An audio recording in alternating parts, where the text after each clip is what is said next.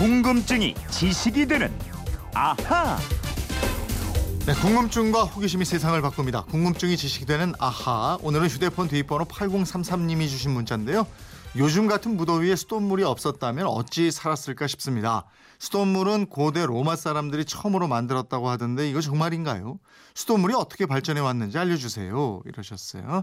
예, 꼭지를 돌리면 쏟아지는 수돗물처럼 꽉 막힌 궁금증을 아주 시원하게 뚫어드리는 김초롱 아나운서와 알아보겠습니다. 어서 오세요. 네, 안녕하세요. 수돗물이 가장 고마울 때가 네. 언제였어요?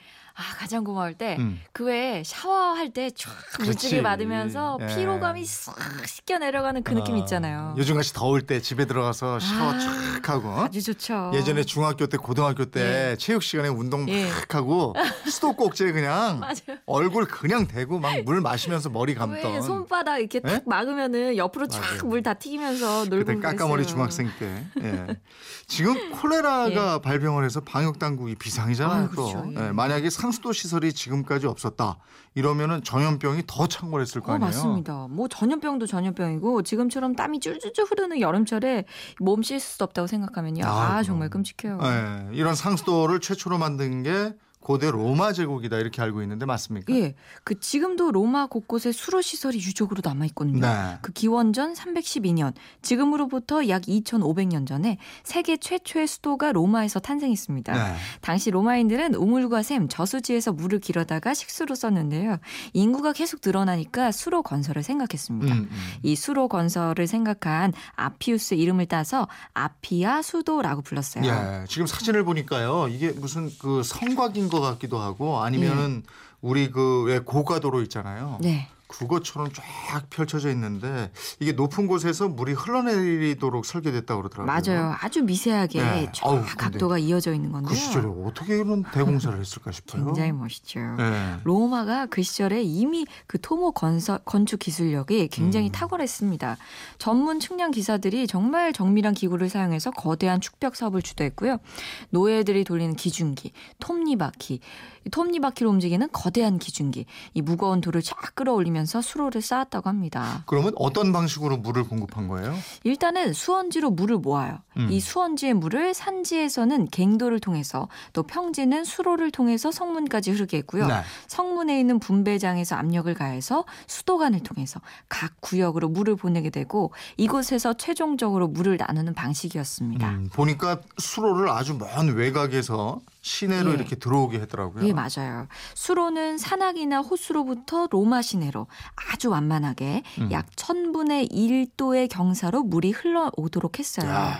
굉장히 미세하게 어. 쫙 기울어져서 가는 거예요. 음. 그러니까 그냥 보면은 기울어진지 모를 수 있겠죠. 네. 근데 석회조 진흙으로 둘러싼 물바지 관들을 석판으로 덮은 형태의 수로가 길이가 굉장히 길고요. 네. 수원지에서 물이 먼 거리까지 지속적으로 흘러갈 수 있게 수원지에 큰 저장물을 설치해서 압력을 높였다고 합니다. 어. 아니 그러면은 저 그렇게 길면 예. 중간 중간에 강이나 계곡 같은 거 통과할 수도 있잖아요. 예. 그러니까 그럴 때는 돌하고 벽돌, 시멘트 같은 걸로 교각을 설치해서 연결했어요.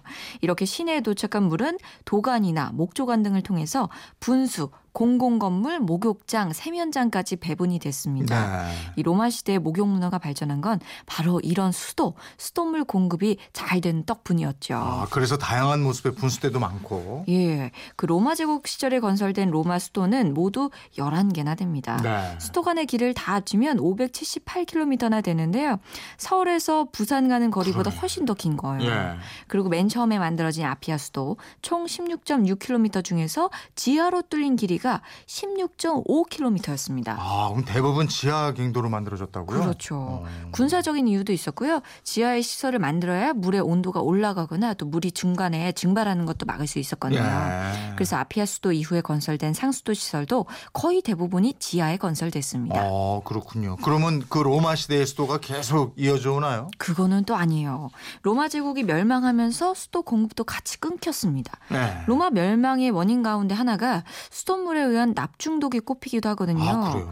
예, 수도관에 포함된 납에 점차 중독이 되면서 귀족층의 출산율이 떨어지게 되고 건강에 이상도 생기고 예. 이게 제국 멸망으로 이어졌다는 겁니다. 음. 이렇게 끊긴 수돗물이 다시 등장한 건 1582년 영국 런던에서입니다. 어, 특별히 뭐 영국 런던에서 수도가 다시 등장한 이유가 있나요? 그 16세기 영국 런던은 유럽 도시 중에서도 발전 속도가 가장 빨랐어요. 네.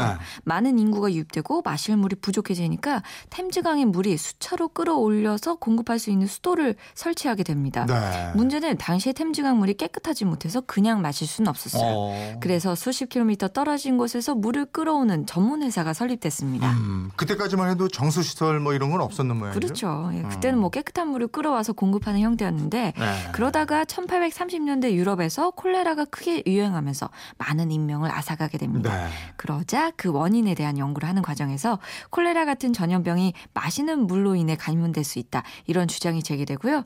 같은 강물이라도 여과된 물을 마신 지역에서는 환자나 사망자가 훨씬 적게 발생한 걸 발견했습니다. 아, 그래서 정수 필요성을 알게 됐군요. 그렇죠.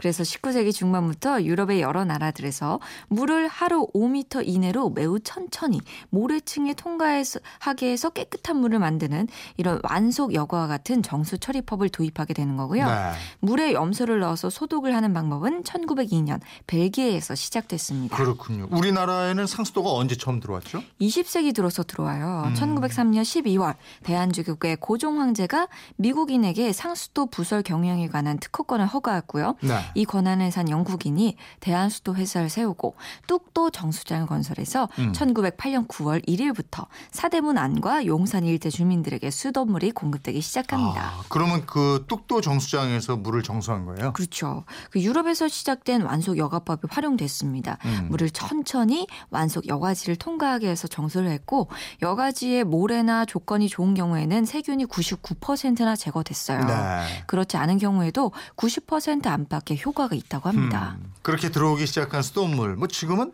안 나오는 곳이 없겠죠? 근데 100%는 아니더라고요. 아, 그렇습니까? 네. 그 2014년 말 기준으로 우리나라 상수도 보급률은 96.1%입니다. 네. 20년 전인 1995년에는 83%였거든요. 음. 상수도 시설 확충 사업 등을 통해서 계속 증가하고 있고요. 특히 수돗물이 안 들어왔던 농촌 지역, 면 단위 지역의 보급률이 상대적으로 크게 증가했습니다. 아, 그렇군요. 8033님, 궁금증 풀리셨어요? 저희가 선물 보내드리겠고요. 궁금한 게 생기면 언제든지 문자 보내주세요. 지금까지 궁금증이 지식이 되는 아하, 김초롱 아나운서였습니다. 고맙습니다. 고맙습니다.